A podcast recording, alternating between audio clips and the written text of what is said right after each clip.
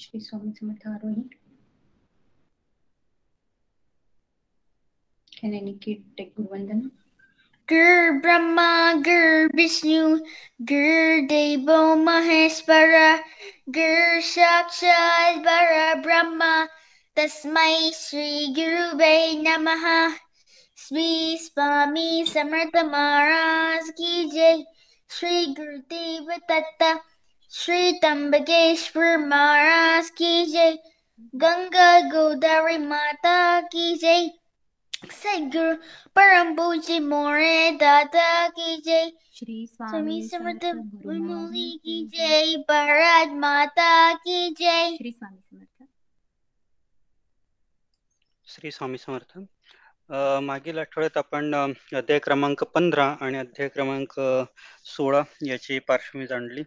अध्याय क्रमांक पंधरा बसपा तेली यांचा इतिहास आणि त्यामागील कथा, तसेच तिथनं मिळणारा बोध आणि विविध संदर्भ आपण जाणून घेतले. तसंच अध्याय सोळाची आपण सुरुवात केली होती गोविंदराव यांची कथा आणि कनोजा ब्राह्मण यांच्याबद्दल आपण जाणून घेतलं. तर मा, मागील गुरुवारी उल्लेख आपण केला की इडा, पिंगला नाडी आणि सुषुम्ना नाडी, तर तो मुद्दा आपण यासाठीच घेतला होता. आणि अर्थात श्रोतांनी आणि स्वामी सेवेकरांनी त्याबद्दल चिंतनही केलं असेल की हे जे आहे सुषुम्ना नाडी, जेव्हा बसपा तेलींची जागृती झाली तेव्हा त्यांना जे जो फोकस होता, जो कॉन्सन्ट्रेशन होतं ते प्रचंड प्रमाणात झालं. आणि हेच आणि स्वामी सेवा त्यांच्याकडनं भरपूर घडली आणि हेच खरं सुवर्ण होतं. अर्थात सर्पगुप्त झाला आणि त्यांना सर्पांच्या माध्यमातून स्वामींनी कसं सुवर्ण प्राप्त करून दिलं, हा हा एक वेगळा संदर्भ.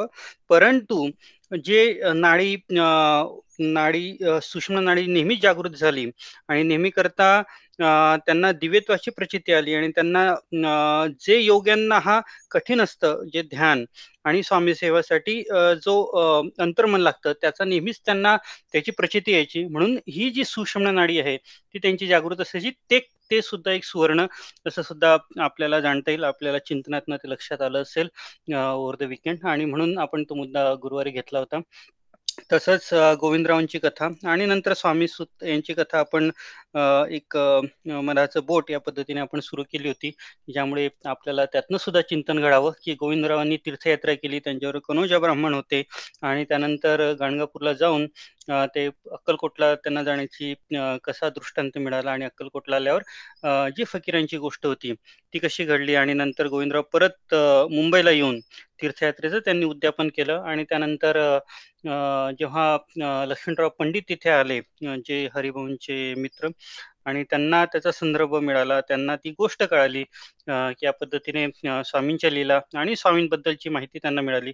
म्हणजे प्रसंग स्वामींनी ठरवल्याप्रमाणे कसे घडून आले की गोविंदराव तिथे आले, कनोजा ब्राह्मण तिथे आले, नंतर लक्ष्मणराव पंडित तिथे आले, त्यांच्या मुंब मुंबईला आले आणि मुंबईवरनं पुढे स्वा हरिभाऊंची लिंक आणि हरिभाऊ आणि गजानन छत्री हे अक्कलकोटला येतात, तोपर्यंतचा जी पार्श्वभूमी आहे ते आपण बघितली. आणि ही सर्व स्वामी महाराजांची अतिरेकी लीला जी आपण म्हणतो त्या पद्धतीनेच हे सर्व घडून आलं असं सुद्धा आपल्याला चिंतनात लक्षात आलं असेल. तर अशा अशा पद्धतीने आपण स्वामी सुतांची जी कथा आहे त्याला सुरुवात केली होती. आणि त्यांचं चरित्र हे स्वामी सेवेकऱ्यांमध्ये आणि स्वामी स्वामी संप्रदायातच अत्यंत महत्वाचं चरित्र आहे. आणि यात ग्रंथकर्त्यांनी सुरुवातीलाच लिहिलेलं आहे की जे जे झाले त्यांची भक्त त्यात श्रेष्ठ स्वामी सुत, एकता त्यांचे चरित्र महादोष जातील. जे स्वामी सुतांचे जे चरित्र आहे अध्याय सोळा आणि सतरा जे आपण वाचणार आहोत, तर ते वाचल्यानेच आपले जे प्रचंड दोष आहे जन्माजन्मांतरीचे ते सुद्धा जाणार आहेत असं ग्रंथकर्त्यांनी इथे त्याचं महत्व विशद केलेलं आहे आणि सुरुवात केलेली आहे. त्यामुळे खूप अत्यंत महत्वाचा हे दोन अध्याय आहेत आणि त्या पद्धतीने आपण त्याला सावकाश पद्धतीने आपण त्या कथा जाणून घेऊ. त्याची पार्श्वभूमी आपण गुरुवारी जाणून घेतली की गोविंदराव तीर्थयात्रेला जाऊन जी पुढची घटना घडते आणि नंतर ज्या पद्धतीने नवस करतात आणि त्यांना त्याची अनुभूती येते आणि मग ते अन्न पाण्याविनाच तिथे राहतात आणि अक्कलकोटला आल्याशिवाय अन्न पाणी घेत नाहीत पंडित गजानन छत्री आणि स्वामी सुत हरिभाऊ तावडे हे तिन्ही मंडळी अक्कलकोटला येतात आणि तिथनं तिथल्या घडलेल्या घटनाक्रम, तिथे आलेले त्यांना अनुभव ते आपण आता जाणून घेऊ. तर तिघांनी असा निश्चय केला असतो की यातील जी रक्कम आहे जी त्यांना जो त्यात व्यापारात नफा झाला होता दोन हजार रुपये दोन हजार रुपये त्यावेळेस प्रचंड मोठी रक्कम होती, मोठी अमाऊंट होती. आपण एकोणीसव्या शतकातली गोष्ट करत आहोत, अठराशे सत्तरच्या आसपासची घटना. आणि त्यातील काही रक्कम घेऊन ते अक्कलकोटास आले आणि त्यांनी विचार केला होता यातील रक्कम अक्कलकोटा जाऊन आल्याशिवाय खर्च व्हायची नाही आणि आपण नवस केला आहे व नवसाप्रमाणे आपल्याला आठ दिवसाच्या मुदतीत दोन हजार रुपये मिळाले, हा त्यांचा अनुभव आहे. आणि तिघांनी निश्चय करून अक्कलकोटला येतात आणि त्यांचा घटनाक्रम घटनाक्रम आता आपण आज आणि उद्यामध्ये बघ जाणून घेऊ. हरिभाऊ क्षत्री यांनी पंधरा दिवसांची रजा काढून अं अक्कलकोटास आले, त्रिवर्ग अक्कलकोटास आले, स्वामी समर्थांचे दर्शन घेऊन हात जोडून उभे राहिले. त्या प्रसंगी महाराज त्यांना म्हणतात, महाराजांचीच महाराज स्वतःच त्यांना म्हणतात तेव्हा तिघ त्रिवर्ग नमस्कारतात. त्यावेळेस महाराज म्हणाले, व्यापार केला, तोटा आला, मला नवस केला, दोन हजार रुपये नफा झाला. हे ऐकून तिघांना अत्यंत आश्चर्य वाटतं आणि ती आनंद मूर्ती पाहून त्यांना परम समाधान वाटतं. आणि स्वामी अंतर्यामी असल्याची जे त्यांनी अनुभवातनं इतरांकडनं जाणून घेतलं होतं, गोविंदरावांकडनं जाणून घेतलं होतं, इतर पंडितांकडनं जे जाणून घेतलं होतं, त्यांना तिथे आल्या आल्याच त्याची प्रचिती होते. आणि त्याच रात्री या तिघांचे कपडे चोरी जातात, त्रिवर्गांचे कपडे चोरी जातात. पुष्कळ तपास होतो परंतु त्याचा पत्ता काही लागत नाही.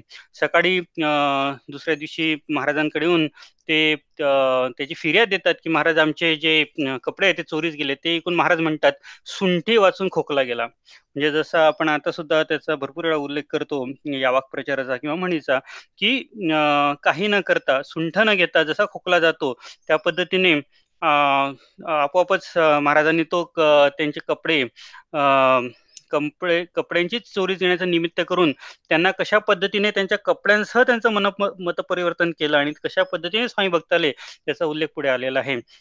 मग तिघांपैकी गजानन जे होते क्षत्रिय यांना डोकीस धोतर बांधावे सांगतात, पंडितास रुमाल बांधण्याची आज्ञा होते, अं हरिभाऊस हातात धरून पुढे घेतले जाते. आणि ते महाराज त्यावेळेस त्यांना म्हणतात की तू आता आपल्या कुडावर पाणी सोड आणि माझा सूत हो. आणि त्यावेळेस नफ्यापैकी तीनशे रुपये त्यांनी आणले असतात. त्या पैसेस महाराज म्हणतात की सफेद सफेद घेऊन ये. आणि हरिभाऊस आज्ञा होते. हरिभाऊंचा अर्थ त्या हरिभाऊंना त्यावेळेस अर्थ कळत नाही आणि तेव्हा त्यांना प्रश्न करतात की महाराज सफेद म्हणजे काय. तर महाराज आपले पाय पुढे करतात तेव्हा हरिभाऊंच्या लक्षात येते की पादुक्या पादुका असा महाराजांचा अर्थ आहे. आणि त्यांनी मुंबईहून काही फळे आणले असतात, ती महाराजांपुढे ठेवतात. पंडितांच्या मनात असं येते की आपण एक काळ केळ आणलेला आहे महाराजांना भरवायला, तर ते साल काढून महाराजांपुढे ते करतात. तेव्हा महाराज म्हणतात की तेरीकू ढाशी है उस वास्ते कुपके आड होके तुम खा जाओ. म्हणजे महाराज त्यांना असं सूचित करतात की हा तुमच्यासाठीच प्रसाद आहे आणि तुम्हीच तो प्रसाद खावा.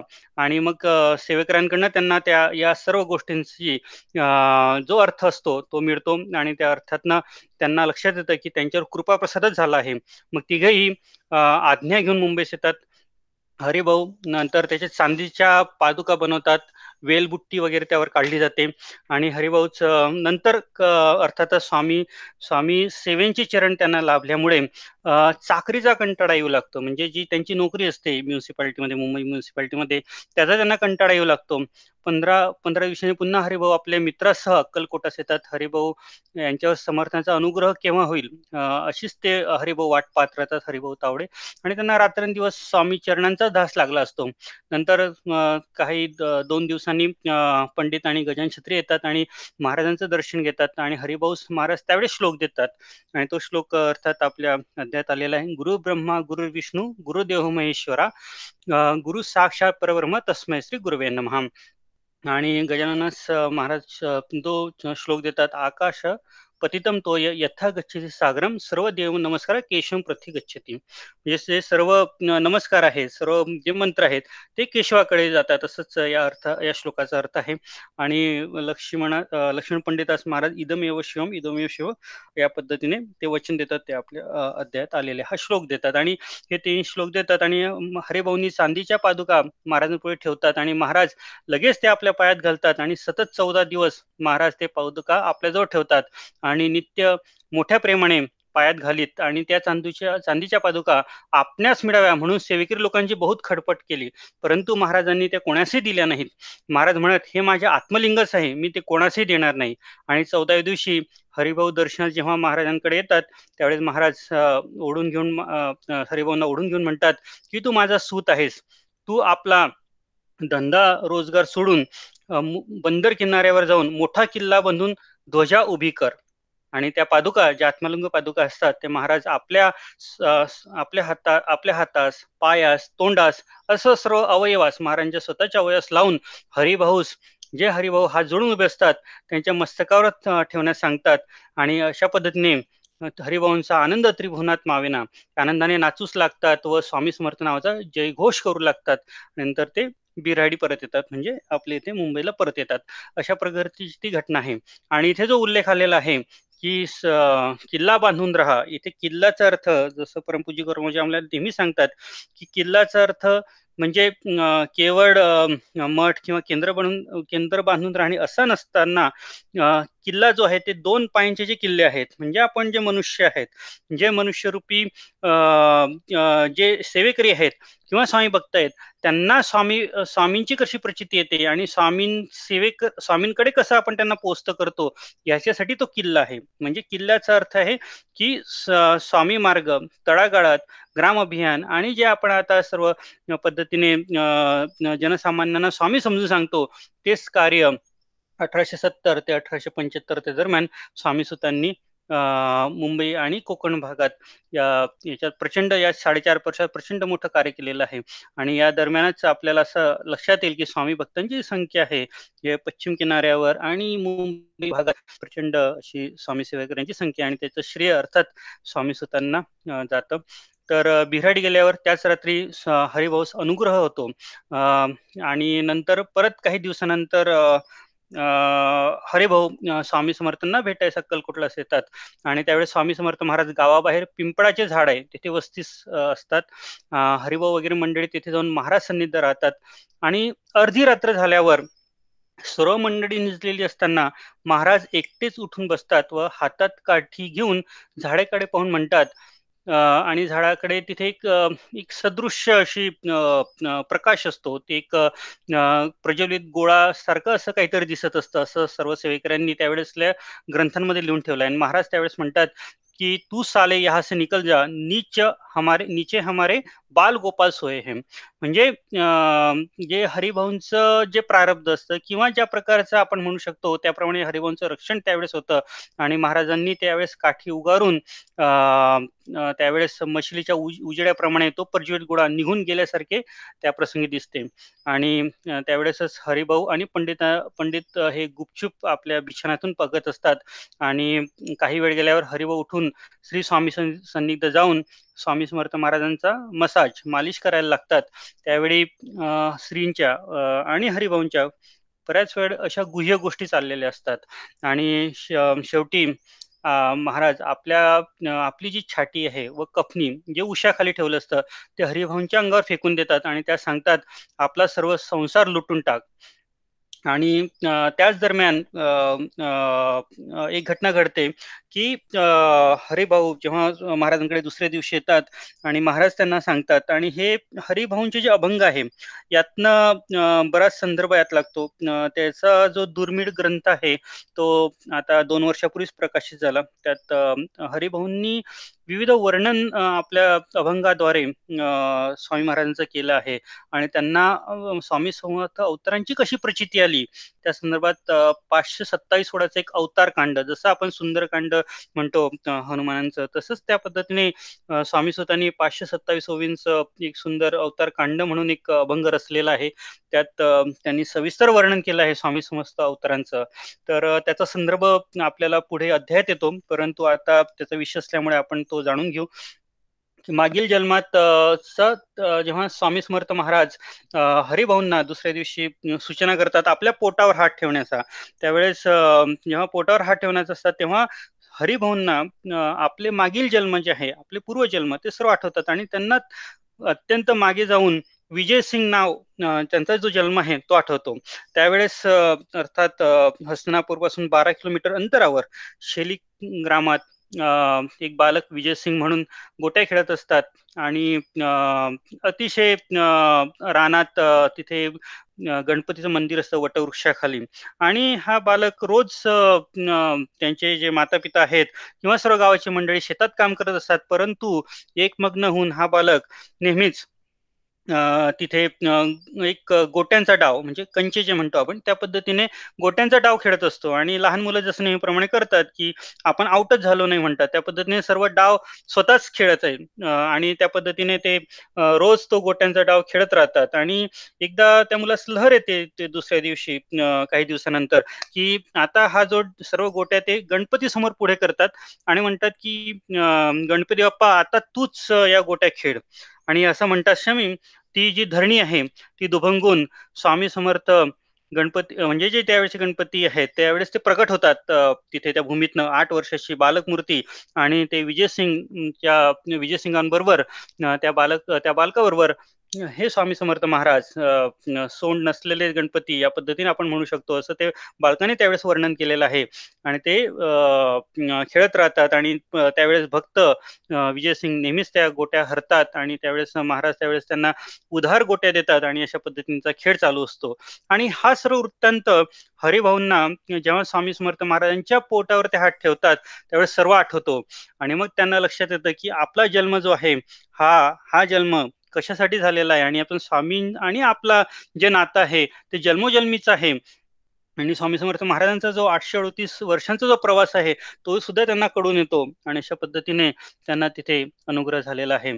आणि म्हणूनच महाराज तिथे त्यांच्याकडनं जसं नियोजन होतं त्या पद्धतीने हे घटनाक्रम गोविंदराव गोविंदरावांपासून जर आपण त्याची घटनाक्रम जाणून घेतला तर आपल्या लक्षात येईल. आणि म्हणूनच महाराजांनी इथे म्हटलेलं आहे आपला सर्व संसार लुटून टाक. आणि दुसऱ्या दिवशी प्रातःकाळी आत्मलिंग ज्या पादुका असतात ते महाराज अं स्वामी सुतांना देतात आणि म्हणतात की तूच आजपासून माझा स्वामी सुत आहे. आणि किती मोठं पद महाराजांनी हरिभाऊंना दिलं की स्वामी सुत स्वामींचा पुत्र म्हणून तिथे त्यांचा उल्लेख आहे. आणि मग हरिभाऊ सर्व आपल्या मित्रांसह आणि आपल्या कुटुंबासह मुंबईस येतात. मुंबईस आल्यावर त्यांनी सर्व संसार लुटवण्याचेच काम केलं आणि सद्गुरूंनी मस्तकावर हात ठेवल्याप्रमाणे त्यांचे जे षडविकार आहे काम क्रोधादी षडरूपू हे क्षीण होऊन त्यांना कडकडीत वैराग्य आलं. आणि ही काही तशी सामान्य गोष्ट नाही, कारण त्यावेळेस त्यांच्याकडे भरपूर श्रीमंती होती, त्यांचा जो नोकरी होती ती व्यवस्थित चालू होती, त्यांच्याकडे भरपूर त्यावेळेस गाय म्हशी गुरे होती, दाग दागिने होते, प्रपंच व्यवस्थित चालू होता. आणि त्यांनी सर्व संकल्प करून ब्राह्मणास बोलून आपली चीज वस्तू जी आहेत सर्व लुटून टाकलं. आणि त्यावेळेस हरिभाऊंचे जी पत्नी होती ताराबाई तिच्या अंगावर सोन्याचे मोठे दागिने होते, बांगड्या होत्या, त्या सर्व विकून त्यांनी सर्व सर्वांना ब्राह्मणास वाटून दिले. आणि त्यावेळेस अर्थात त्यांच्या पत्नी नी रडून रडून डोळे सुजवले आणि त्याचा उल्लेख स्वामीचरित्र सारामृतातही आलेला आहे. आणि आपणास थोडे तरी दागिने असावे म्हणून विनवणी केली, परंतु हरिभाऊ सुवर्ण हे लोहा समान म्हणजे अगदीच तुच्छ वाटू लागले. आणि त्यांनी ताराबाईच्या अंगावरील मंगळसूत्र सुद्धा राहू दिले नाही, सर्व लुटवले. आपण भगवी वस्त्र धारण करून ताराबाईस एक पांढरे पातळ नेसण्यास दिले आणि निवड वैरागी बनले.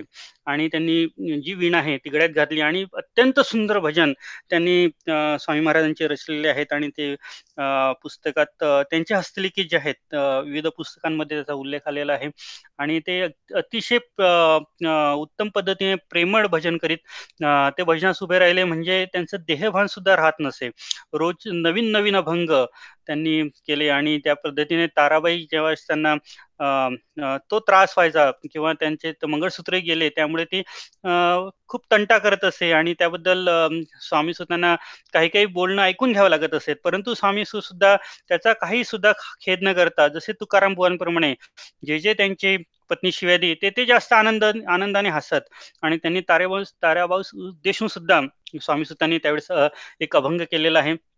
त्यांनी म्हटलेलं आहे तारके आता हेची करी हाती घ्यावी ही तुंबरी स्वामी रायांचे गायन करी चरणी ठेवूनी मन धन्य तुची होशी जगी भज भज माझा योगी स्वामी रायांच्या नोबती तुची पाहशीला आधी त्या सांगतील गाव गाव माझ्या बापाचे ते नाव स्वामी सुत म्हणे तारके स्वामी नाव घ्यावे सुखे. अशा पद्धतीने त्यांनी फार छान आणि अगदी कमी शब्दात आपल्याला प्रबोधन होईल त्या पद्धतीने हे अभंग रचलेले आहेत.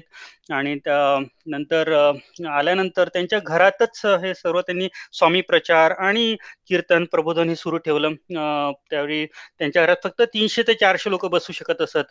हे बघून जवळील त्यांची स्वामी भक्ती बघून जवळील जे सेविकरी होती चिमाबाई बेलावली यांनी त्यांची जागा जी होती ती गिरगाव या भागात त्यांना दिली. तोच कांदेवाडीचा मठ म्हणून आज प्रसिद्ध आहे. तर स्वामी सुतांच्या पूर्ण भक्तीमुळे वैराग्यामुळे त्या मठाची उत्तरोत्तर प्रगती होऊ लागली, फारच भरभराट होऊ लागली आणि अत्यंत विविध संप्रदायातले विविध जाती धर्माचे लोक तिथे येऊ लागले. पारशी असो, सोनार असो, वाणी, ख्रिस्त ख्रिश्चन समाज इत्यादी लोक येऊ लागले. आणि स्वामी समर्थांची भक्ती कशी करावी याचं प्रबोधनच स्वामी सुतांनी तिथे सुरू केलं. आणि त्या मठात येणाऱ्यांपैकी जे दर्शनासेस त्यांना जे अक्कलकोटला घटनाक्रम घडलेले असतात किंवा अक्कलकोटला जे काही गोष्टी घडल्या किंवा जे सेवेकरी तिथून जाऊन आले त्या अगदी जशा तशा तंतोतंत स्वामीसूत त्यांना सांगत त्या पद्धतीने हे सर्व काही चालू असायचं. आणि त्यामुळे लोकांची श्रद्धा दिवसेंदिवस जास्त वाढतच गेली आणि स्वामीसुतांची अं त्यामुळे फार जी स्वामींप्रतीची एकनिष्ठ श्रद्धा होती ती त्याचा प्रत्यय सगळं स्वामी सेवेकरांना आला. आणि काही लोकांस ते सर्व थोतांडही वाटत असत त्यावेळेस आणि ते मठात येऊन त्यांचा छळ करीत त्याच्या सुद्धा काही कथा आहेत. परंतु जसं आपण आधी जाणलेलं आहे की अं भक्तांचा महिमा वाढवण्यासाठीच हा छळ होत असतो आणि त्यातनंच स्वामी सुतांची जी कीर्ती आहे ती गावोगावी आणि जनसामान्यांपर्यंत पसरली आणि त्यामुळेच जो स्वामी भक्तींचा महिमा आहे तो सुद्धा वाढतच गेला.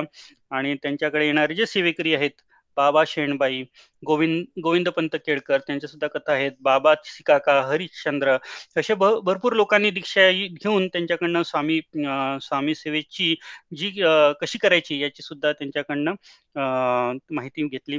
नरसोजी पारशी म्हणून जे होते सेवेकरी त्यांचे जे डोळे गेले असते ते केवळ स्वामी सुतांनी स्वामी स्वामींची कृपा त्यांच्यावर झाल्यामुळे त्यांना परत दिले. असे सुद्धा बरेच त्यावेळेस दृष्टांत आणि त्या लोकांच्या समस्यांचं निराकरण स्वामी सुतांनी केल्याच्या बऱ्याच कथा आणि घटना त्यावेळेस घडल्या. आणि आपल्या योगाने ते बरेच पारशी लोकांना सुद्धा अं भरपूर ज्ञान प्रदान ज्ञान द्यायचे आणि पारशी लोकांच्या ग्रंथांमध्ये सुद्धा या याचा उल्लेख आहे. नाना सोहनी म्हणून जे पारशी होते ते नास्तिक होते परंतु स्वामी सुतांनी त्यांना शुद्धीवर आणून पादुका दिल्यानंतर ते रत्नागिरीस गेले आणि त्यांनी तिथे सुद्धा स्वामी भक्तीचा प्रचार प्रसार केला. तर सांगायचा अर्थ हाच की जशी स्वामी सुतांना त्यावेळी संधी मिळाली तशी संधी आपल्याला सुद्धा आजकाल मिळत असते. आपण सुद्धा विविध प्रसंगी जसं आपल्याला यथाशक्ती शक्य असेल त्या प्रसंगी आपण स्वामी स्वामींची माहिती स्वामींबद्दल लोकांना जनजागृती करू शकतो. हाच आपण यातनं आपल्याला बोध मिळतो. स्वामी सुतांना वैराग्य आले त्यावेळी त्यांचे वय जे होते फार कमी होते, पंचवीस वर्षांचं वय त्यावेळेस होते. आणि स्वामी सुतांचं जेव्हा निर्वाण झालेलं आहे त्यावेळेस ते तीस तीस वर्षाच्या आसपासच होते, म्हणजे त्यांचं फार असं वय नव्हतं. आणि त्यावेळेस त्यांची मातोश्री काकूबाई होती ती कोकणात राहत होती आणि त्यावेळेस त्यांना कळालं, त्यांना धक्काच बसला की स्वामी सुतांना वैराग्य प्राप्त झालं. अर्थात जसं ताराबाईंना दुःख झालं त्यावेळेस त्यांच्या मातोश्री काकूबाई हे त्यांना सुद्धा दुःख झालं. आणि त्यांनी उपदेश स्वामी सुतास मुंबईला उपदेश ते करू लागले की आता तरी शुद्धीवर येऊन संसाराच्या मार्गास लाग, असं काही करू नकोस अशा पद्धतीने स्वामी सुद्धा सांगितलं. परंतु स्वामी सुतांची जी ब्रह्मानंदी टाळी लागली होती त्यावेळेस ते ते अशा मनस्थितीत नव्हते, ते ऐकण्याच्या मनस्थितीत नव्हते. आणि जे स्वामींनीच त्यांना अं सर्व काही प्र प्रपंच सोडून हेच काम करण्याची आज्ञा दिल्यामुळे आणि त्यांचं पूर्वसुकृत या सर्वांची स्थितीमुळे ते या पदास पोहोचले होते.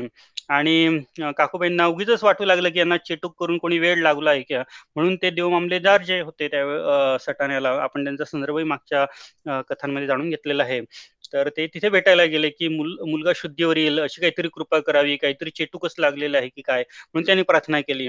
त्यावेळेस अगदी हसून देवामलदार त्यांना म्हणतात की हरिभाऊ जबरभूत लागले आहे, ते कोणा देवाच्याने अगर मंत्राने किंवा माझ्याच्याने सुद्धा निघायचे नाही. हेकून काकूबाई निराश होऊन मुंबईस परत येतात आणि नंतर ते अक्कलकोटास घेत जातात. अशा पद्धतीने स्वामीचरित्र सारामृतात त्याचा उल्लेख आलेला आहे. तसंच पुढे जाऊन अं, स्वामी स्वतःनी उत्तरोत्तर अं, स्वामी कीर्ती वाढवली. आणि नंतर अं, जो उत्सव आहे अं, स्वामी जयंतीचा उत्सव जो आपण आता साजरा करतो तो उत्सव सुद्धा अं, ते सुरू केला. आणि त्या उत्सवाची अं, नोंद अं, घेण्यासाठी म्हणजे अं, या पद्धतीने तो उत्सव त्यावेळेस व्हायचा की अं, सरस्वती मातेलाच अं, त्या पद्धतीने अं, त्यांचं वर्णन करता येईल इतक्या पद्धतीने मोठा जल्लोषात तो उत्सव व्हायचा. अं, एक महिना आधीचपासून त्याची तयारी चालायची. अं, फाल्गुन शुद्ध द्वितीया अं, ते चैत्र शुद्ध द्वितीया या पद्धतीने अं, तो उत्सव सुरू असायचा.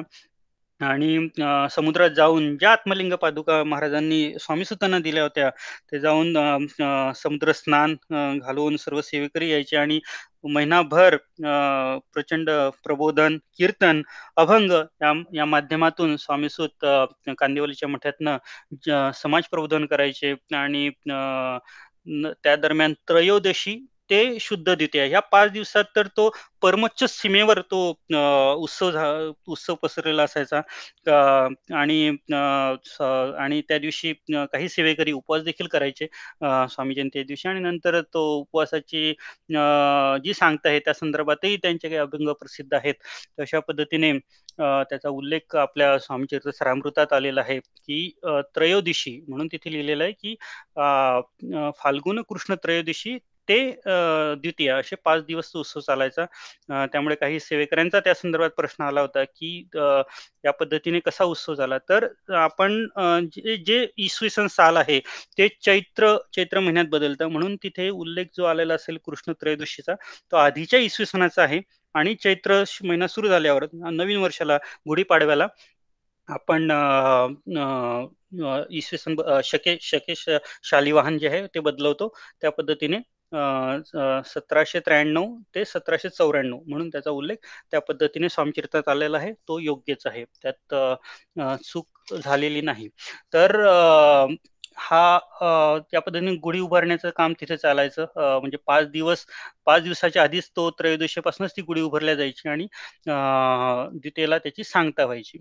तर अ, हा अ, म्हणजे स- जो स्वामी जयंती उत्सव साजरा करण्याचं जे श्रेय आहे पहिला उत्सव साजरा करण्याचं ते अर्थात स्वामी सुतांना जातं. आणि स्वामी सुतांचा इतर उत्सवासाठी सुद्धा किंवा इतर अ, जे आपले फेस्टिवल आहे त्यासाठी सुद्धा अ, अभंग प्रसिद्ध आहेत. अ, ते संक्रांतीच्या स- अ, जो अभंग आहे त्यात त्यांनी लिहिलेलंच आहे की तिळगुळ तर वाटतोच आपण तिळगुळ तर आपण स्वामी सेवकांनी वाटावंच परंतु स्वामी समर्थ हा मंत्र आपण एकमेकांना सांगावा आणि तो बोलण्यात जो गोडवा आहे तो तिळगुळापेक्षा जास्त आहे असा त्या अभंगाचा त्यांनी अर्थ आपल्याला सांगितलेला आहे. आणि प्रचंड साडेचार ते पाच वर्ष क- फारच कमी काळ त्यांना त्यांना मिळाला परंतु त्यांनी स्वामी मा स्वामी समर्थ सेवेचा आणि स्वामी महाराजांचा डंका जो आहे तो जगभर गाजवला. अत- अ, विविध अ, न- दूरदूरपर्यंत अ, त्यांची कीर्ती पसरून दूरदूरचे जे न भाविक होते ते स्वामी सुतांकडे यायचे. आणि महाराज सुद्धा अक्कलकोटला गेल्यावर स्वामी सुतांकडे जाण्याची सूचना अ, महाराजांनी केलेली आहे. आणि स्वामीचरणी एक निष्ठा आणि अं, जे अं, महाराज अं, नंतर अं, त- अं, त्यांना त्या- महाराजांनी उपदेश केला त्या संदर्भातही आपण एक ती पुढची कथा आहे अं, ती जाणून घेऊ की अं, एक एकदा स्वामी सुत अक्कलकोटला आले असताना महाराज राजवाड्यात अं, होते ती कथा अं, स्वामीचरित्रात आली आहे. आणि दर्शन कोणाचे होत नसे म्हणून र- अं, स्वामी अं, म्हणून राजवाड्यापुढे स्वामी सुतांनी नमस्कार घातला. तीन दिवसपर्यंत ते उठले नाहीत. जेवण खाणे न- आणि सगळं अन्न अन्न त्यांनी त्याग केलं. चौथ्या दिवशी जशी आई मुलाकडे किंवा डोंगरातून गाय वासराकडे धाव येते त्याप्रमाणे अं, स्वामी महाराज अं, अं, तिथे अं, अं, स्वामी सुतांची भेट त्यावेळेस होते. आणि स्वामी समर्थ महाराज कडवळून धावत बाहेर येतात आणि स्वामी सुतास उठून राजवाड्यात नेतात. आणि त्यावेळेस अं, त्या प्रसंगी अन्य पुरुषांना राजवाड्यात जाण्याची परवानगी नव्हती परंतु स्वामी सुतांना त्या दिवसापासनं अं, राजवाड्यात जाण्याची परवानगी मिळते. आणि खरी प्रेम असल्यावर अशी कृपा अं, घडतेच याची प्रत्यय सुद्धा आपल्याला येतात. आणि स्वामी समर्थांजवळ स्वा अं, स्वामी सुत राजवाड्यात गेल्यावर त्यांनी जो अभंग म्हटला आहे तोही फार प्रसिद्ध आहे. अं, तो अभंग अं, त्यातल्या काही ओवी आपण जाणून घेऊ. अं, त्यात अं, स्वामी सुत असं म्हणतात माझी माता तुमचे घरी म्हणून मी आलो आलो दारी आम्हा नको तुमचे काही स्वामी चरण दावाबाई स्वामी चरणांचे रज देवनी तृप्ते करा मज माझी माय आहे आत मज दाखवा त्वरित माय सोडून या बाळ कैसा घालविल काळ आम्ही जाऊन या आत तुमचे काही नाही नेत प्रेम पान्हा देवनी सोडा, आत नीव हो पवाडा, स्वामी सुत म्हणे आई, बाळा भेटवावे बाई. म्हणजे राणी साहेबांना उद्देशून हा भंग त्यांनी म्हटलेला आहे. ज्यावेळेस ते त्यावेळेस बाहेर असतात आणि त्यांची जी कडकडची विनंती आहे त्यांनी या शब्द शब्दांमध्ये ती गुंफली आहे. कारण ते स्वामींना आई सुद्धा म्हणायची आणि बाप सुद्धा म्हणायचे, कारण स्वामीच त्यांच्यासाठी सर्व सर्व काही होते. अशा पद्धतीने अं त्यांनी अभंगातून वर्णन केलेलं आहे. आणि नंतर स्वामीसुत तिथे असताना बऱ्याच घटना कशा घडल्या आणि तेथील जे सेवेकरी स्वामी महाराजांकडे काही समस्या घेऊन यायचे तेव्हा महाराज त्या प्रसंगी सुद्धा जसे एक द्वारखाना वकील होते त्यांना महाराज सुचवतात की एके दिवशी महाराज दर्ग्यापुढे दर्ग्यासमोर बसलेले असतात, खाजापीरच्या दर्ग्यासमोर. तिथे चिंचेचं झाड आहे, अजूनही आहे. तर रात्री नऊ वाजण्यास सुमारे द्वारकानाथ वकील मुंबईहून त्यावेळेस येतात आणि त्यांना कापुराच्या ज्या वड्या आहेत ते महाराजांपुढे लावतात, कारण तिथे अंधार असतो. त्यामुळे ते जसं सेवेकरांना त्या पद्धतीने ते महाराजांची सेवा करायचे. आणि त्यावेळेस महाराज उठून रागाने वकिलास म्हणतात आणि त्यांना पुत्रप्राप्तीची इच्छा असते त्या वकिलांना. तर महाराज म्हणतात की बेटा मागणे आया है, हमारे हनुमान अंधेरे में है, उनके तरफ देखता नहीं. याचा अर्थ वकिलास काही कळत नव्हता आणि मग ते महाराजांकडे मुखाकडे पाहू लागले. तेव्हा महाराज पुन्हा म्हणाले, मुरलीधर के देवल में हमारा हनुमान अंधेरे में है. आणि हे कोण भुजंगा जो महाराजांचा तिथे सेवेकरी असायचा, नित्य सेवेकरी असायचा, तो मुरलीधराच्या देवळात जातो आणि पाहतो तर काय स्वामीसुत अंधारात तिथे बसले होते. आणि हे त्याला दिसते. ते पाहून भुजंगा महाराजांकडे परत येतो आणि वकिलास म्हणतो की तुम्ही मुरलीधराच्या देवळात स्वामीसुतांपुढे दिवे लावा, म्हणजे महाराज तुमच्यावर कृपा करतील. त्याप्रमाणे मुरलीधराच्या देवळात वकिलांनी दिवे लावतात आणि मोठी आरास ते करतात. त्या प्रसंगी महाराजांकडे येतात आणि महाराजच ते मग महाराज त्यांना चणे आणण्यास सांगतात. वकील चणे आणून सुद्धा महाराजांना देतात आणि महाराज एक तासभर चणे खेळून त्यातील प्रसाद वकिलास देतात. आणि नंतर जसं महाराजांनी सूचने सूचित केल्याप्रमाणे काही थोड्या दिवसातच त्या द्वारकानाथ वकिलास मुलगा प्राप्त होतो, म्हणजे पुत्र प्राप्ती होते. असा अशी अशा बऱ्याच कथा ज्या आहेत ते अक्कलकोटला देखील आणि मुंबईस देखील बऱ्याच घटना आपण उद्या देखील जाणून घेऊया. कारण जसं ग्रंथकर्त्यांनी लिहिलंच आहे की स्वामीसुतांचं चरित्र आहे त्यातल्या ज्या कथा आहेत त्या ऐकून आपले जे महादोष असतील किंवा जे काही दोष असतील ते त्वरित जातात आणि आपली भक्ती उत्तरोत्तर वाढत असते. आजची सेवा स्वामी चरणी अर्पण करूया. आज इथे थांबूया. श्री स्वामी चरणार्पण मस्तु. श्री स्वामी समर्थ. गुरुवंदना. गुरुवंदना. गुरु ब्रह्मा गुरुर्विष्णू गुरुर्देव महेश्वरा, गुरु साक्षात परब्रह्मा, तस्मै श्री गुरुवे नमः. श्री स्वामी समर्थ महाराज की जय. श्री गुरुदेव दत्त. श्री त्र्यंबकेश्वर महाराज की जय. गंगा गोदावरी माता की जय. सद्गुरु परम पूज्य मोरे दादा की जय. श्री स्वामी समर्थ की जय. भारत माता की जय. श्री स्वामी श्री स्वामी समर्थ. श्री स्वामी समर्थ. श्री स्वामी समर्थ. श्री स्वामी समर्थ. श्री स्वामी समर्थ. श्री स्वामी